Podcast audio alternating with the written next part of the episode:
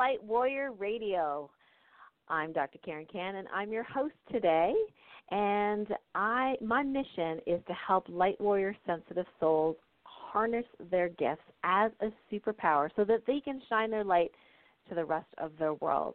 And uh, every week we bring a guest on the show that will help us heal uh, help us feel better. So whether you're looking for better, you know, health, relationships, prosperity, this is the right place to come. And in case you're not on my mailing list, you may want to join at lightwarriorsupport.com. I have a free gift for you. It's a free clearing and protection spray formula, which is great for light warrior sensitive souls, as well as some classes um, absolutely free. So today I'm super excited because we have Patrick McKeown here all the way from the U well Ireland, right? um, That's you know, talking to us about the yeah, about the Buteyko breathing method. So I'm going to give a little background on how I found out about this. So my patient comes in to the office and she's always reading, you know, new books and things. And I love learning things from my patients. And she said, "Have you read this book? It's called Close Your Mouth." I said, "No."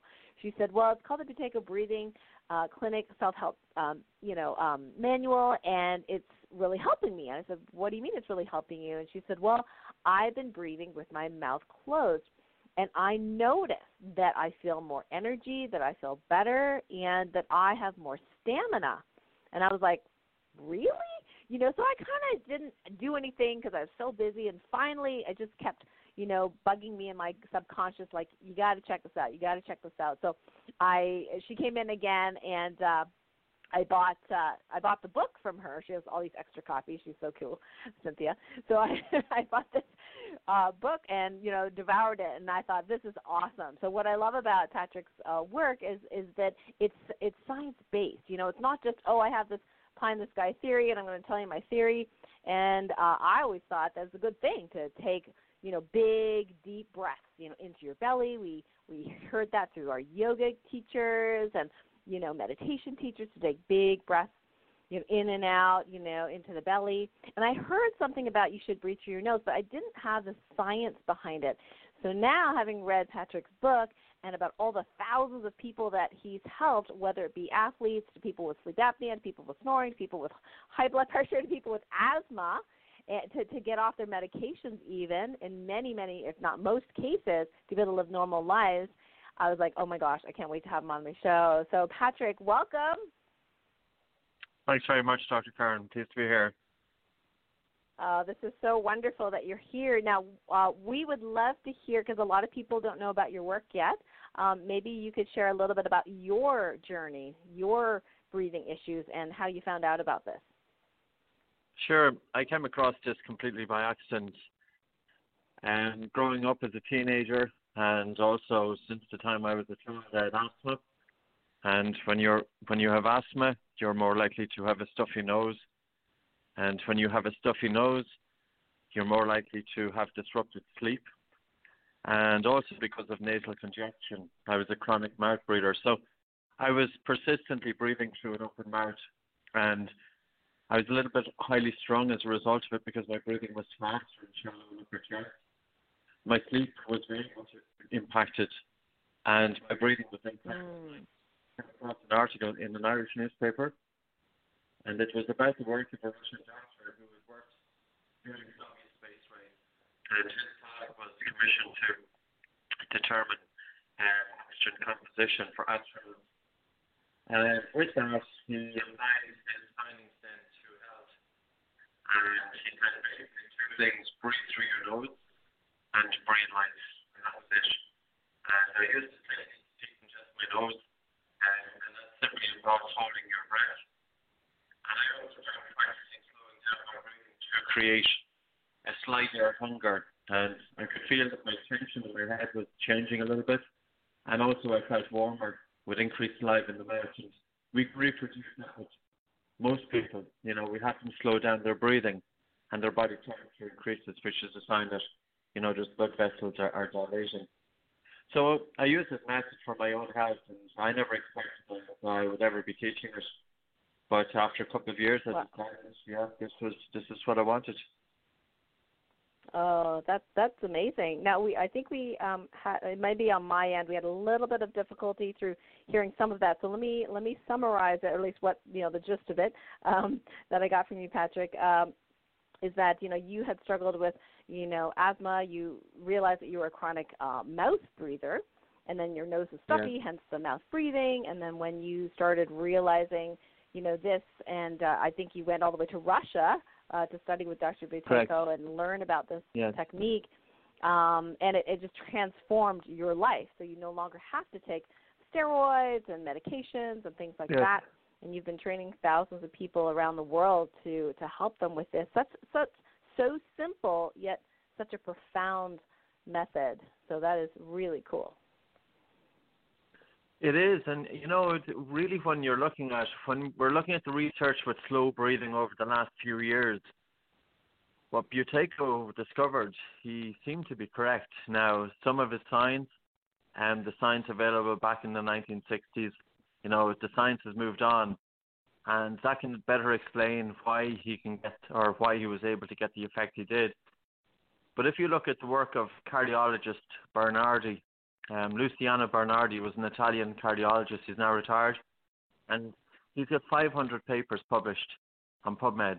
Wow. The effects of slow breathing on the autonomic nervous system, and the effect it has in respiratory sinus arrhythmia, heart rate variability, bringing your cadence down to six breaths per minute, breathing slow but light but deep. And that effectively is what Buteyko was doing. It's not about taking the big breaths um, I was already big breathing. I was hard breathing, you know, and the more air you breathe, the less oxygen that gets delivered to your cells.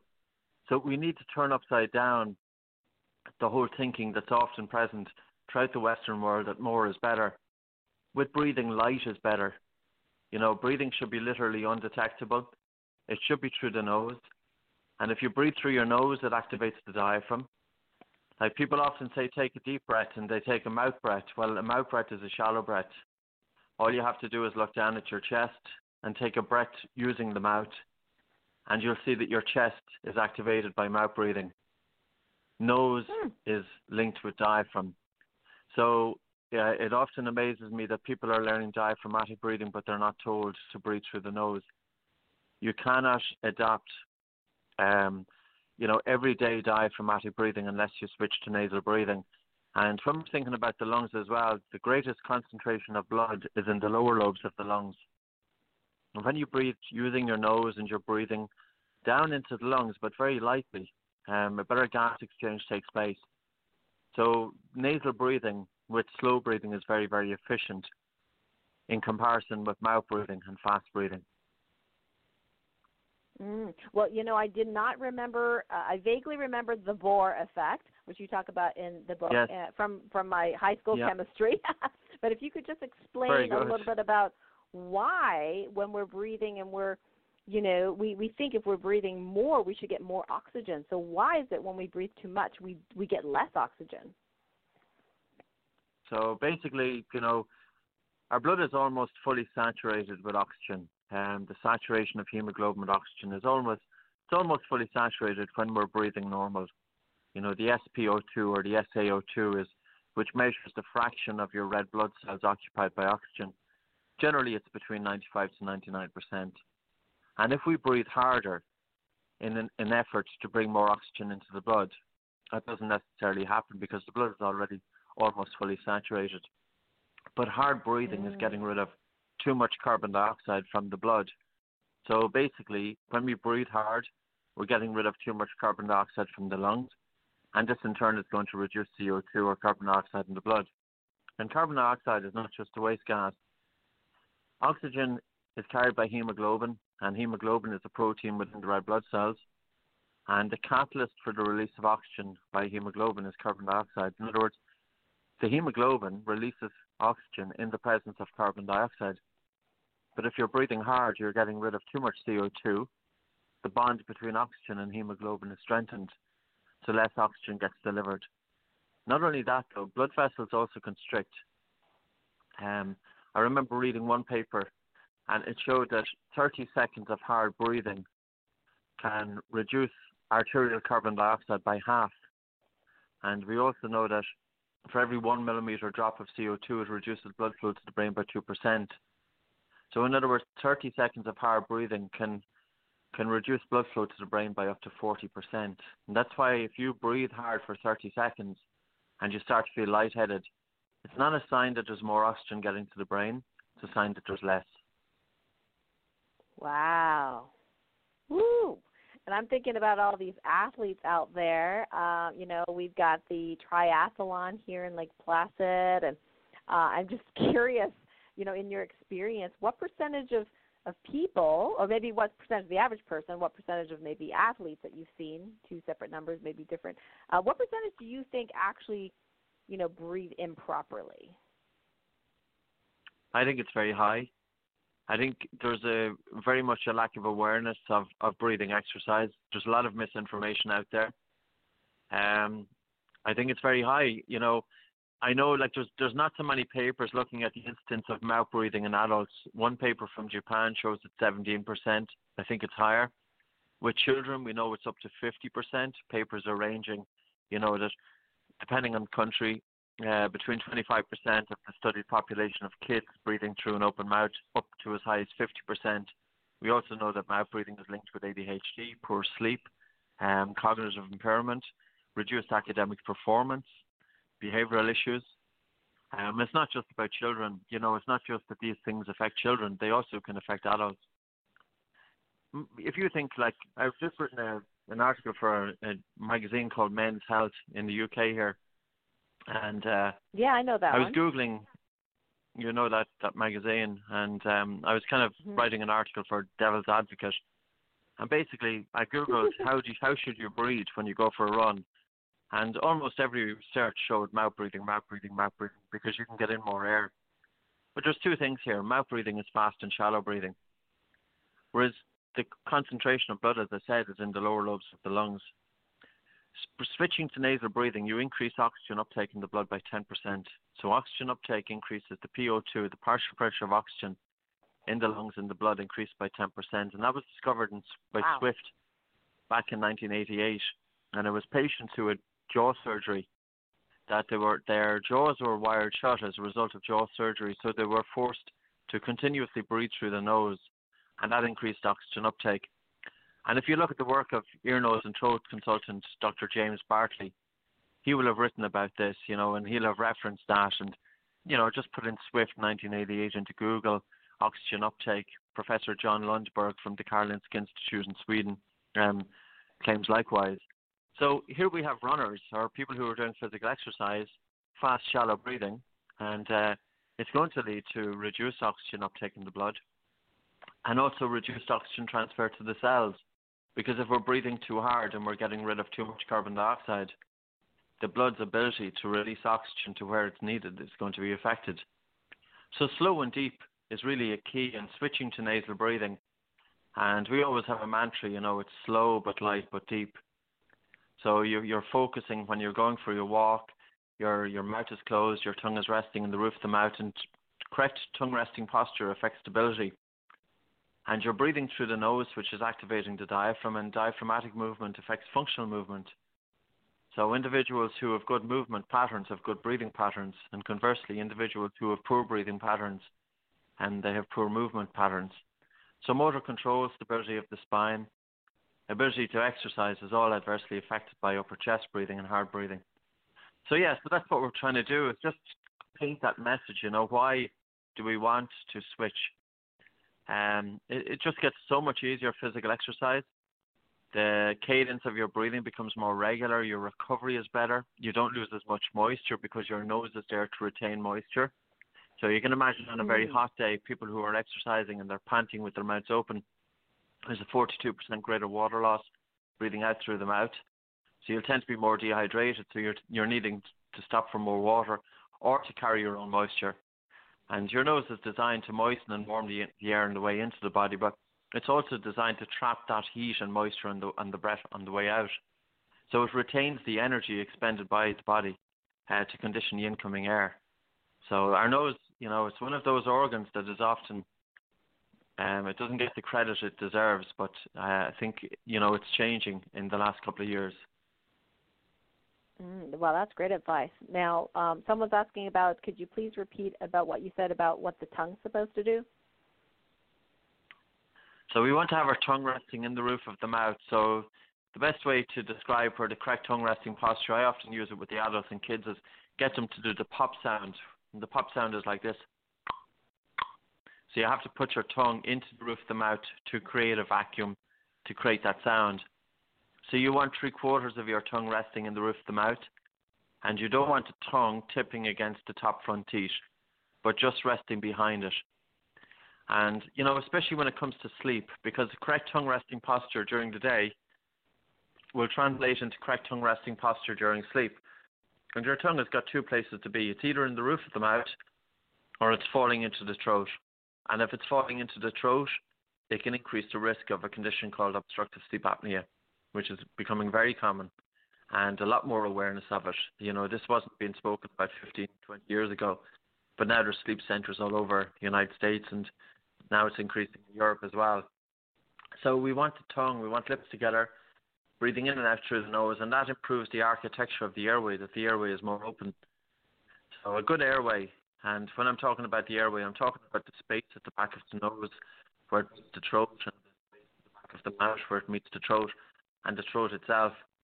We don't want our airway collapsing, especially during sleep. And this is where nasal breathing really, really comes in its own because if you want to have a good night's sleep, you have to breathe using your nose. If you wake up with a dry mouth in the morning, you're going to wake up exhausted. So coming back to tongue posture, yeah, it's lips together, jaws relaxed, tongue resting moves them out. Mm. Well, you know, I noticed Patrick that, um, and we were going to talk a little bit about uh, this. Is that uh, in your book you mentioned that one of the beneficial, uh, aside from obviously the learning the breathing method, that is very helpful is to using paper tape to tape your mouth shut while you yes. sleep, which I, I've been I've been trying. I got some paper tape and doing that, and because in the last few months, uh, my husband has said I've been snoring, and I never used to snore, and I realized yes. like I can reproduce the snore by actually putting the back part of my tongue against the top of the palate, and then I can reproduce the snore that I snore. but I but even with sure. the the um with the tape, I'm still snoring. He says. Any any thoughts on that? Yeah, it's possible. There's two types of snoring. There's snoring through the mouth, um, and there's snoring through the nose. So what's happening is probably when you're switching from mouth to nose breathing, you're now concentrating your airflow through a narrow space, and that's why as well we want to, in addition to wearing the tape, we also want to practice slowing down our breathing so that breathing becomes lighter during sleep, and then it doesn't create as much resistance. Um, but it was an interesting thing in the United States there about a month ago.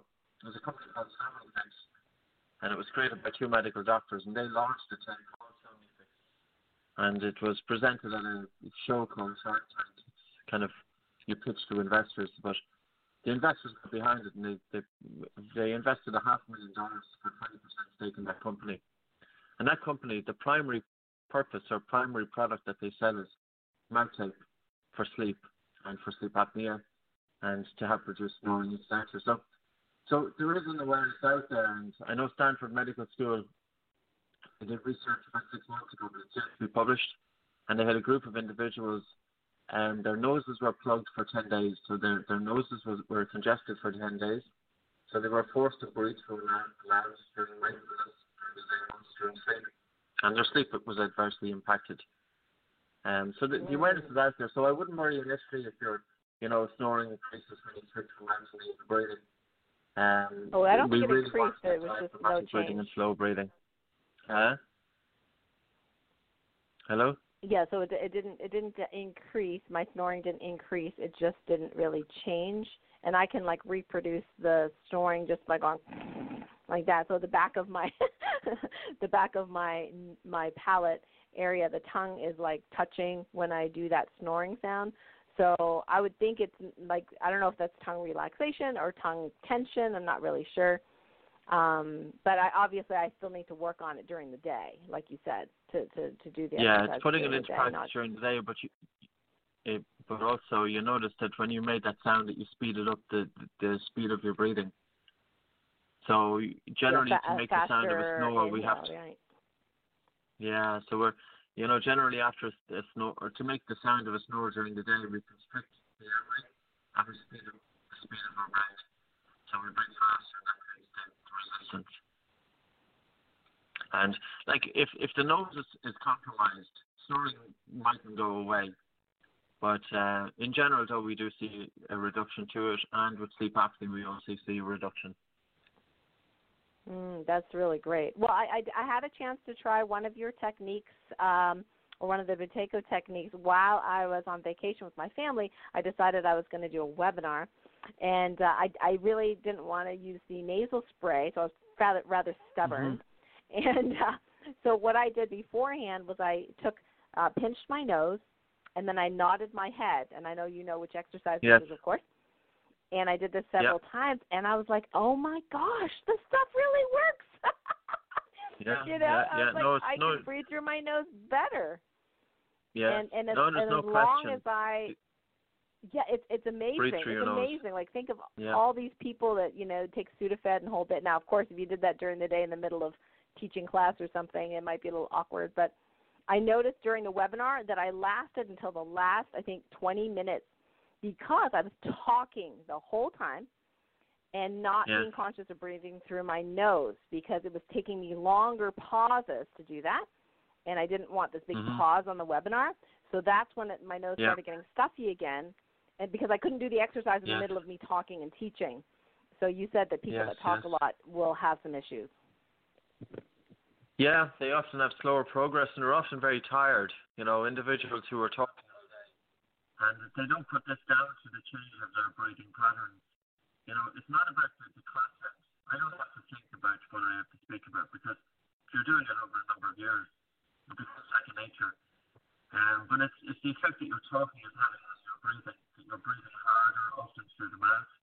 And this in turn then is, is leading to fatigue. So in that exercise, we just give it out to your listeners. Um, it's a really simple exercise to decongest your nose. Don't do it if, if you're pregnant or if you have any cardiovascular issues, don't do it. But you know, okay, yeah. Hang, hang on, Patrick. We we pro- we're we're losing yeah. your signal a little bit here. You were giving some uh, advice about who shouldn't, you know, uh, yes, be doing some of the exercises. Uh, if the if the female is pregnant, they shouldn't do a strong breath hold. Okay. And people with cardiovascular issues shouldn't do a strong breath hold. Right, so they can do some of the smaller exercises, right? Like the gentler They can ones, do gentle, reduced breathing, soft breathing, slow breathing, but not strong breath holds. But we use the strong breath hold for decongesting the nose, shifting mucus, or for relieving constipation. And the exercise oh, is yeah. as follows. You take a normal breath in through your nose, a normal breath out through your nose. You pinch your nose with your fingers to hold your breath. And then you gently nod your head up and down, holding your breath. And you continue nodding your head and holding your breath for as long as you can. And when the air gets pretty strong, let go of your nose but breathe in through it. And then breathe normal for about a half a minute to a minute and repeat. And repeat it six times. And your nose will start to be open. So it, it's very, very effective, even with young kids. You know, and the other thing about the nose is that the more we breathe through it, the better it works for us. So the nose regulates its own obstruction or congestion um, by virtue of breathing through it. So it's really important to breathe through the nose. But the problem is that when the nose is stuffy, most children and adults they don't continue breathing through the nose because they feel suffocated. So they switch to mouth mm-hmm. breathing. But then when they switch to mouth breathing, their nose will will continue to get worse. Mhm. Right, and and it's interesting because we do, in our society today we do not like to be uncomfortable even a little bit. And I noticed that mm-hmm. for people to progress and change and heal, that some discomfort is necessary. Now we're talking a very minor bit of discomfort in some of the exercises in terms of noticing a degree of air hunger before you take the next breath mm-hmm. and not taking a huge breath after to yes. retrain the, yeah. the brain to to to be able to tolerate higher levels of CO2. So maybe you can tell us a little bit yes. about that air hunger bit. So the air hunger. So with slowing down the breath, we're focusing on the airflow coming in and out of the nose, and then the objective is to slow down the speed of the air coming into the nose, and then to have a very slow, relaxed breath out. So you're really slowing down your breathing, and you're slowing down your breathing to the point that you're taking less air into your body than what you're used to. So you're feeling air hunger. But air hunger tells you that carbon dioxide is increased in the blood because the stimulus to breathe is not oxygen. The primary stimulus to breathe is carbon dioxide. So by slowing down your breathing and by breathing less air than what you would normally do, carbon dioxide increases in the blood and the brain reacts by sending a signal of air hunger. You feel air hunger. But I'd suggest for your, your listeners to practice it and check the temperature, their body temperature, and also check the temperature of their hands, check the amount of saliva in their mouth, and check their state of mental alertness. It's very effective exercise in terms of anchoring the mind onto the breath is number one, so it's actually an effective meditation. Number two is that it does activate the parasympathetic response, and we know this within three to four minutes because of the increased watery saliva in the mouth. And number three is that body temperature increases, so we get vasodilation. Mm. So there's 70,000 miles of blood vessels throughout the human body. And mouth breathing and hard breathing, I always had cold hands and feet. Always. You know, if I get into bed, um, and like if I, they'd be complaining that you know my feet were frozen. Um, but switching to nasal breathing was a big, big part of that. Like our whole, like we we spoke earlier on about the airways, opening up the nose, and also this is effective for asthma. And we've had 20 clinical trials now. Two, I was a co-author of two small trials that were published in the American Journal of Critical of Critical Care Medicine. It's a journal by the American Thoracic Society, and they looked at children with asthma, their sleep and their asthma, and their asthma improved, their sleep improved, and their number of days of absenteeism from school reduced. And it's just by Amazing. simply restoring normal habits. You know, you've 20 million people with asthma in the United States. And mm-hmm. many of those individuals will have nasal congestion, they have sleep problems, and uh, it's really vital that we start using the you know the defense mechanism that nature has provided us to help the lungs. And the nose is that. The nose is the, the point of entry that air comes into the body, and by the time the air leaves the back of the nose, that air is conditioned, it's warmed, it's moistened, it's filtered, it's collected nitric oxide, Nitric oxide then is the gas that's carried from the nose into the lungs. Nitric oxide opens up the, the blood, uh, sorry, opens up the airways, and it sterilizes the incoming air, and it also helps to redistribute blood throughout the lungs. So, so nasal breathing is king.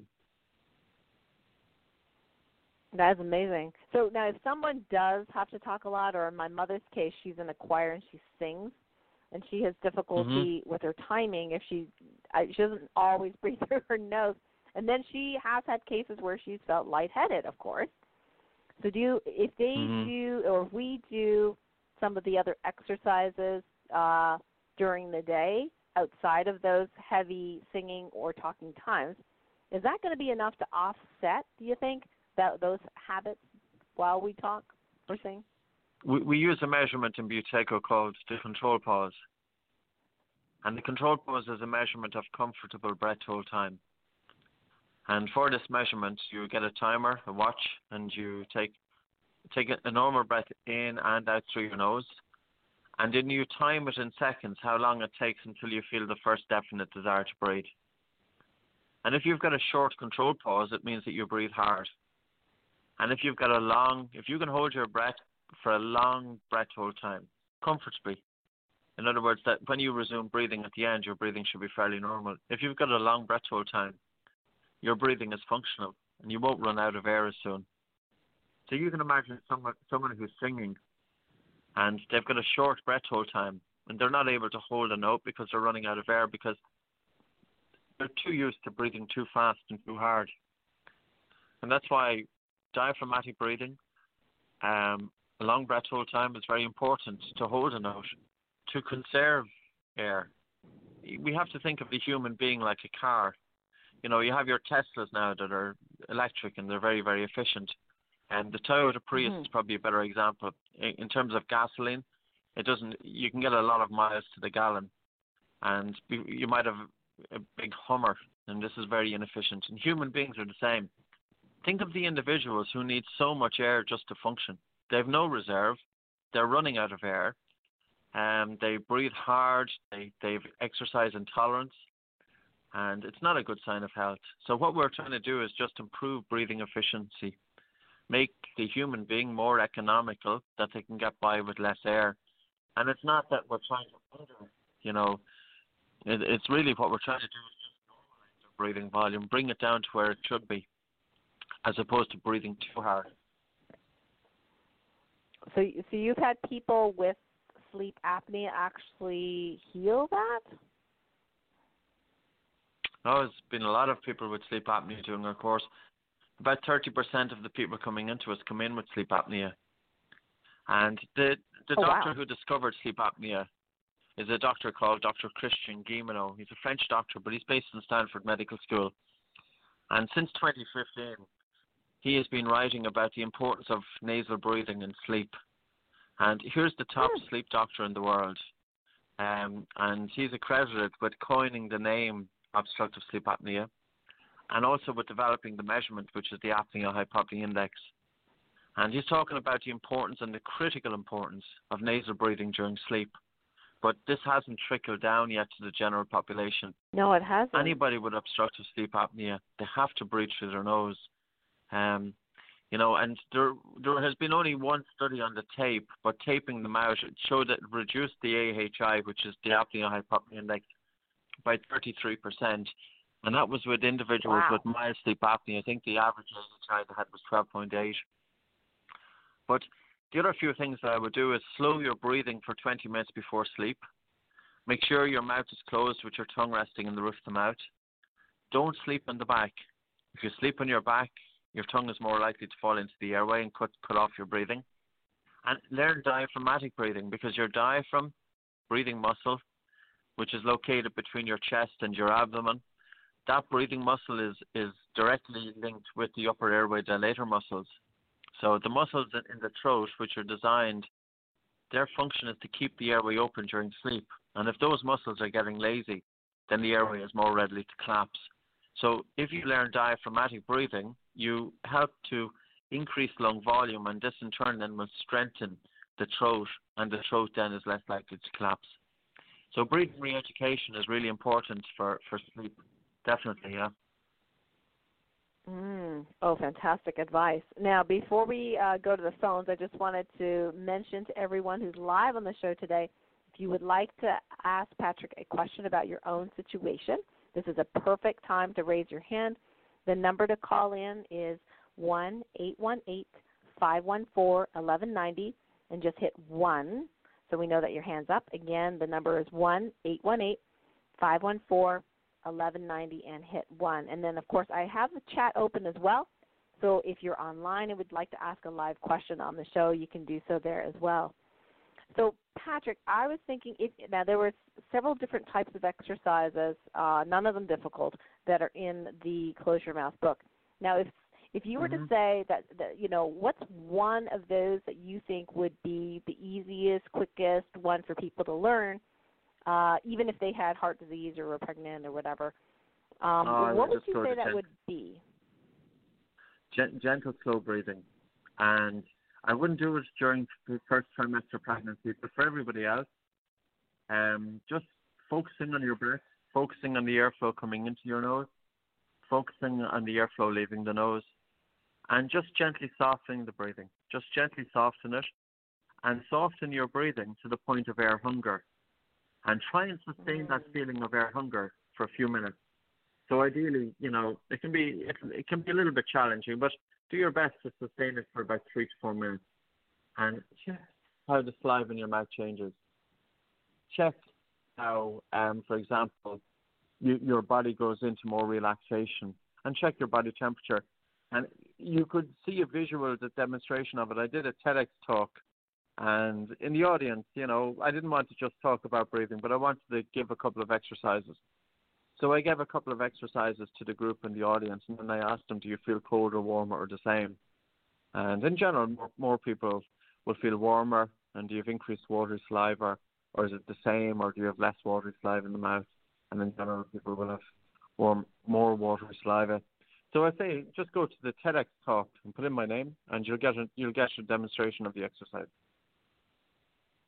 Oh, great. Fantastic. I'm going to have my assistant actually post that in the Light Warrior Network Facebook group and the Light Warrior uh, support group so people can check that out. That that's fantastic. now, if somebody is Great. you know having asthma or you know obstructive sleep apnea, what what would you say in your experience is the time that it takes to practice this to get the control pause, you know, up to a functional level or, or to feel better? It takes it takes time. It takes you'd want to be doing it for about ten minutes, for ten minutes, four to six times daily. Now, Mm. but okay, people might say, well, that's impossible. I don't have that time. But what I'd say is, before you go to sleep, if you're watching a little bit of TV in the evenings, slow down your breathing for 20 minutes while you're watching TV.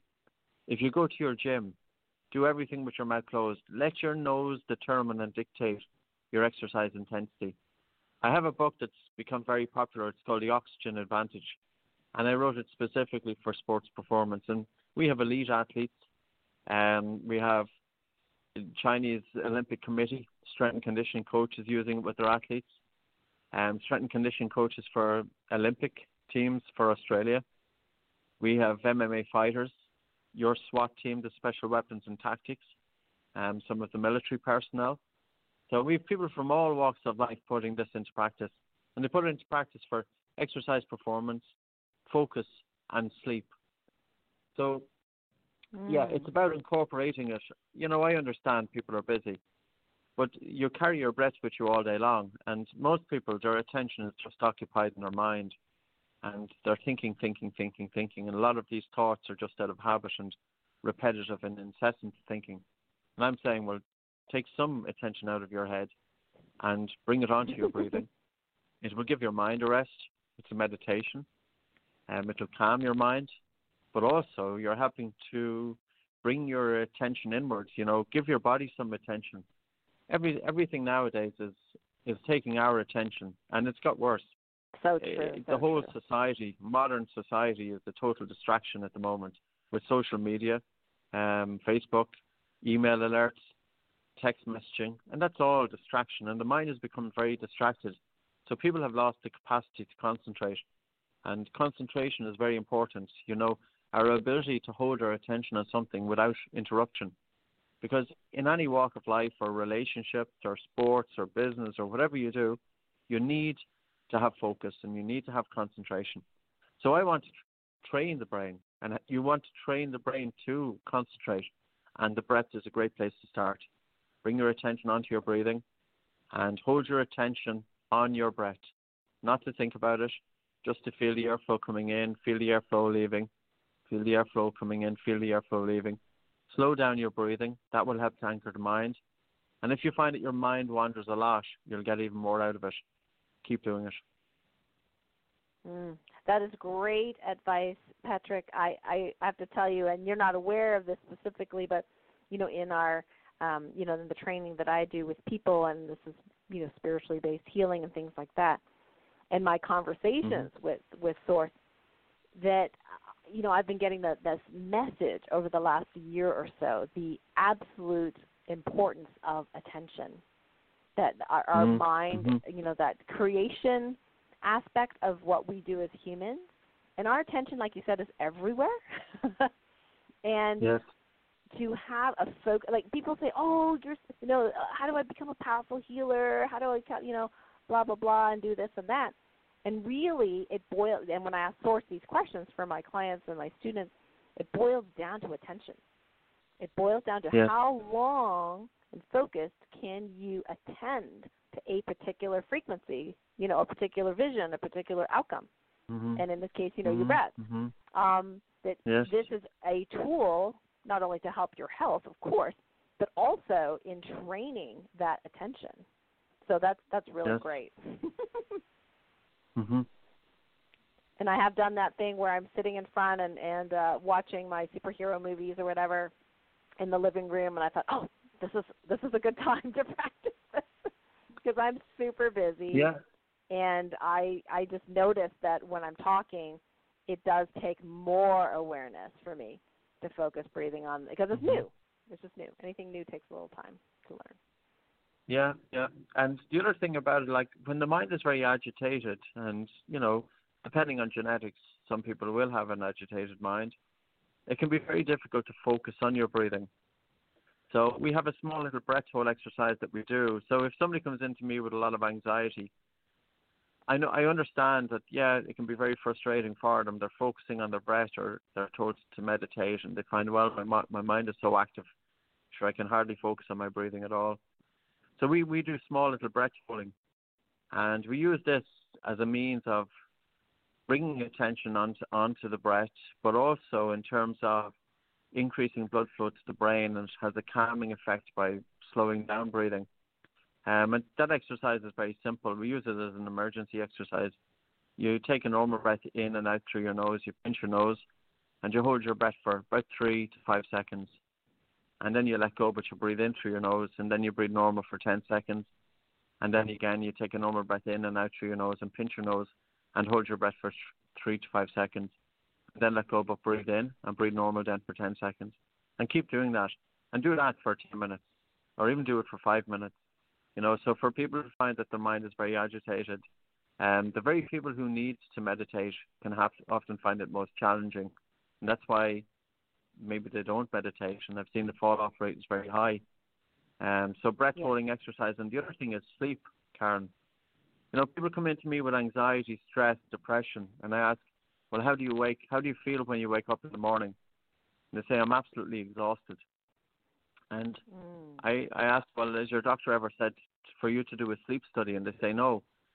And the the reason being is because you know the doctor hasn't got that much time with with patients, and the doctor may assume that the exhaustion of his patient is due to their depression. But exhaustion could be due to a very poor sleep quality. So we need to be looking at sleep hygiene because if we can improve sleep quality, that's going to have a knock-on effect on depression if any of us have a poor sleep, we're going to be cranky the next day. So if sleep quality, not quantity, quantity of course is important, but when I'm talking about quality, I'm talking about breathing through the nose. I'm talking about sleeping in a very dark room with no noise. Um, if there's street lights coming in the window, they have to be, you know, black blackened out in terms of putting blackout blinds or whatever. Not to be on iPhones or iPads late at night and improve our sleep hygiene. And if we get our sleep quality right, you'll often find that the rest is falling into place and breathing breathing comes into play there. So I think there's a there's there's you know a comorbidity with with breathing, with anxiety, with sleep, and they're all falling in together. If you Google Stanford Medical School and slow breathing, in March of 2017 they identified a new structure in the brain in the locus coeruleus, and they said that this structure is spying on your breath. And if you breathe fast, this structure will relay signals of agitation to the rest of the brain. But if you really slow down your breathing, this structure will relay signals of calm to the rest of the brain. So our everyday breathing through the nose, slow and deep, will help with sleep. Better quality sleep helps the mind. And then by focusing on the breath, it too helps the mind. A calmer mind calmer breathing. Not just that stress impacts our breathing, our breathing also impacts our stress. Mm. Well, there are a ton of people out there currently, children included. Uh, of course, you mentioned ADHD being diagnosed uh, with ADHD, yes. but also anxiety and depression, and are being, you know, the first thing. And I'm a medical doctor, so I can say this the first thing you know we've been doing, uh, at least for me in the past, was to go, well, gee, do you do you want some anti-anxiety medicine or do you want some antidepressants or you know to control your symptoms? But what you're yes. saying is that hey, you know, we have this biological part of us in our brains that we have some way of controlling or managing just through breathing. Yes, you know, there's of course a role for medication, but there's also a place for people to practice exercises to help themselves. And even, you know, your listeners to look at the whole aspect of the baroreceptors. Individuals who have poor functioning of the autonomic nervous system, and have poor functioning of the baroreceptors. And basically, these are pressure receptors located inside the larger blood vessels. And when, when our blood pressure increases, the baroreceptors will send a message immediately to the brain, and the brain will send an immediate message to open up or to dilate the blood vessels, and also to bring down the heart rate so it normalizes blood pressure. And conversely, if, if blood pressure lowers, uh, the baroreceptors send a message to the brain, and the brain sends a message to the blood vessels to constrict. Our functioning of the baroreceptors really tell us about the functioning of the autonomic nervous system. And individuals with COPD, with anxiety, with depression, with post traumatic stress disorder, with fibromyalgia, with chronic fatigue, and I can send you on these papers, by the way, or at least I can send you on Fantastic. a couple of papers um, that you can see it. And if you slow down your breathing to a cadence of six breaths per minute, and I'm not talking about taking full, big, big breaths, but I'm just saying breathe in for a count of four seconds, but breathe in lightly, and breathe out for a count of six and you're breathing in for a count of four and breathing out for a count of six, or you could breathe in for a count of five and breathe out for a count of five, but very slowly, lightly through the nose. This exercise is the optimum breathing rate to stimulate the baroreceptors. And with better functioning of the baroreceptors, it helps to, to restore the autonomic nervous system, especially if it's been disturbed by stress. So again, this is where the research, you know, we don't have much research in terms of Buteyko. We've 20 clinical trials on asthma. Um, but looking at Bernardi's work on slow breathing, and ultimately that's where Buteyko was going with it as well. Um, looking at other individuals' work on slow breathing, there's a myriad of evidence there, and I think the evidence is sufficiently weighted to that that slow breathing is absolutely beneficial for health, especially individuals who have been disturbed by stress. Mhm. Well, I'm really hoping my mom's going to do this. it's funny because she she has a church friend, uh, Paul, and and he was teaching her something very similar. I'm not sure he called it Buteyko breathing, but um she, you know, she gets very anxious and she gets very stressed. Uh I might mm-hmm. even say it's slightly an addiction. Um but uh you know the minute she you know does the breathing it it she calms right down and um yes. I'm, I'm just wishing that she would stick with it and i think having what i really appreciate about you patrick is that you present us with the research and the data as much as you know that is available and you ha- you know you have mm-hmm. that uh ability to just like kind of spout it off because there's a lot of skeptical mm. people out there and there's a lot of people who are like oh i don't know this sounds kind of weird and woo woo and whatever. Yes. But you're saying no, no, yeah. no. The science is backing this up, and what we were taught, maybe or not taught, you know, before in school, whether it be you know yoga class or whatever, actually may or may not have the scientific basis that you're talking about. So that's what I really appreciate about your work. So thank you. Sure, sure, you're welcome. Yeah, there's um, a colleague of mine from the United States. Her name is Robin Rothenberg, and Robin was a yoga teacher for 30 years and uh, she was developing asthma, but also chronic fatigue. And I think, like sometimes with chronic fatigue, it can be a sleep-related issue. And um, she was using yoga, but she was finding, yeah, okay, it was bringing her some relief. But she stumbled upon Buteyko, and she changed her whole approach in breathing, incorporated light breathing, which is all what we're about, slow breathing, light breathing, into her yoga practice. And she's just written a book. It's due out in the fall and the book is aimed at healthcare professionals, so it will be heavily referenced. And the, the book is called Restoring Prana. And she went back to the ancient sutras of yoga as far as she could go to find out how did the yogi masters instruct breathing. And she found that they were talking about subtle breathing. Breathing should be light and it should be subtle and it should not be hard. And, you know, if you go into many yoga studios, you'll hear the students breathing in there and you shouldn't hear students breathing in a yoga studio. Um, because it's not that they're doing okay, yeah, the postures can be a little bit challenging, but not like doing physical exercise. It shouldn't be to the point that breathing increases or, or even to purposely increase your breathing, because that's not how yoga was taught originally. It was about subtlety, subtlety of the breath. Hmm, fascinating. And that was uh, Robin Rothenberg, you said? Yeah, she's from Fall City. If you put her into Google, Robin Rothenberg or R O T H E N, I think it's B E R G or B U R G, Falls City in Seattle. And she's a yoga instructor for 30 years, working mainly with people with multiple sclerosis. Um, but she had her own health issues, and of course, um, it's it's when we have our own health issues that you know it really compels us to find a solution. Wow, that's great. That's really interesting. I know a lot of yoga teachers. yeah, um, no, it's we think we're I'm very much looking forward to this book coming out because I think it's going to it's going to generate debate and you know it's really going to bring attention on to how much air should we be breathing. Like it's not just about the respiratory rate. We need to be looking at the tidal volume. We need to be looking at the minute volume. We need to be looking at the amount of air that we're breathing per minute and that's often been overlooked.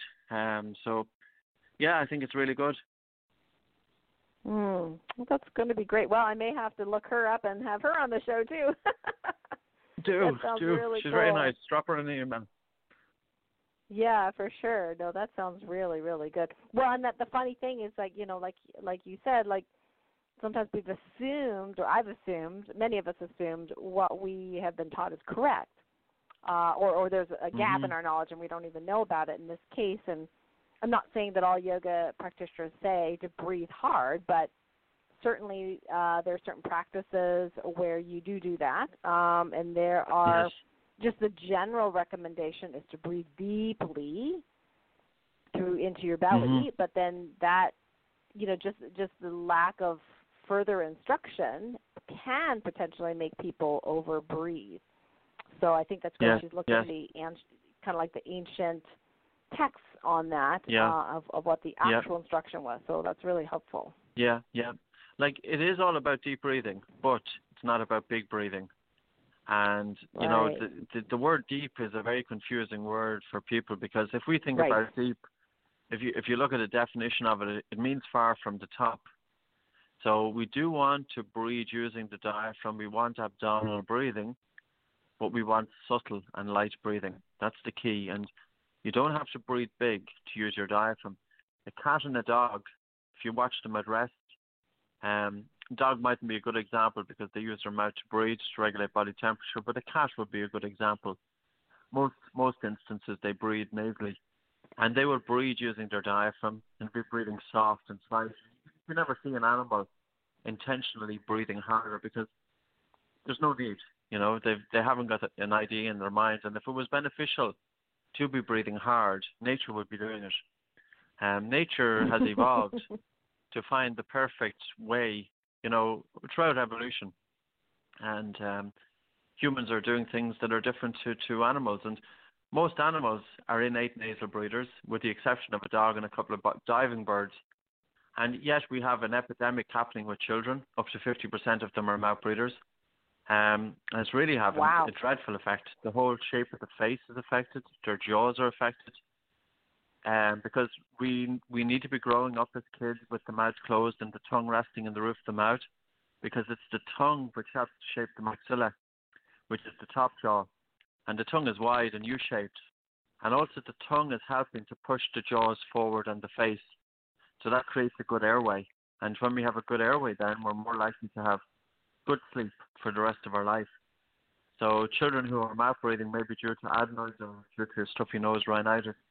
Um, it can lead to abnormal craniofacial development, and that's conducive to poor health. Yes, yes. Wow, amazing, amazing information. Well, let's go, uh, Patrick, and let's share your various websites and where people can find the book, find more information, and maybe uh, maybe talk a little bit about your DVD program. Sure.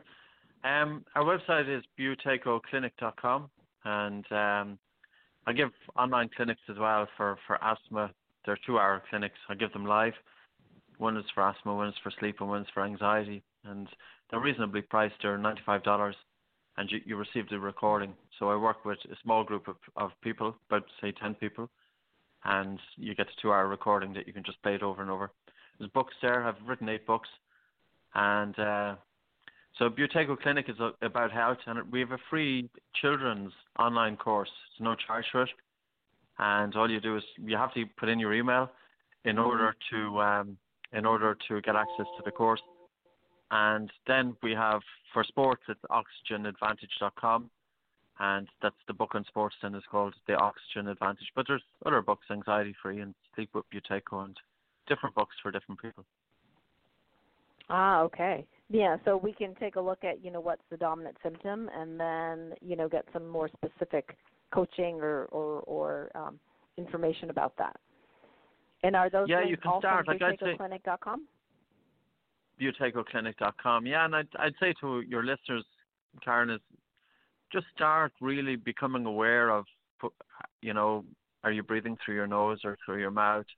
Are you breathing using your upper chest or your your diaphragm? Um, are you breathing fast or are you breathing slow? And just I think it's very important even just to start paying attention to how you breathe. Mm. Yeah, that's fantastic. Well, great. Well, Patrick, I so appreciate you being on the show today, and uh, I was so excited to talk to you live about this. I, I know I've I've got lots of practicing to do, but but you know what? I'm so busy. If I can do it and and be busy, yes. then I think anybody can do it. And there's so many people out there in my list and my you know students who want natural methods of healing, like natural, safe, yeah. and ideally that doesn't cost a lot. And this method is all three of those things. So it's yes, awesome. Yes. Yep. Yeah, thank you so much, fantastic. Dr. Karen. Okay. It was uh, it was a privilege to talk to you. Yeah, thank you again, Patrick, and thanks to everyone listening in. Until next time, happy breathing. Bye for now.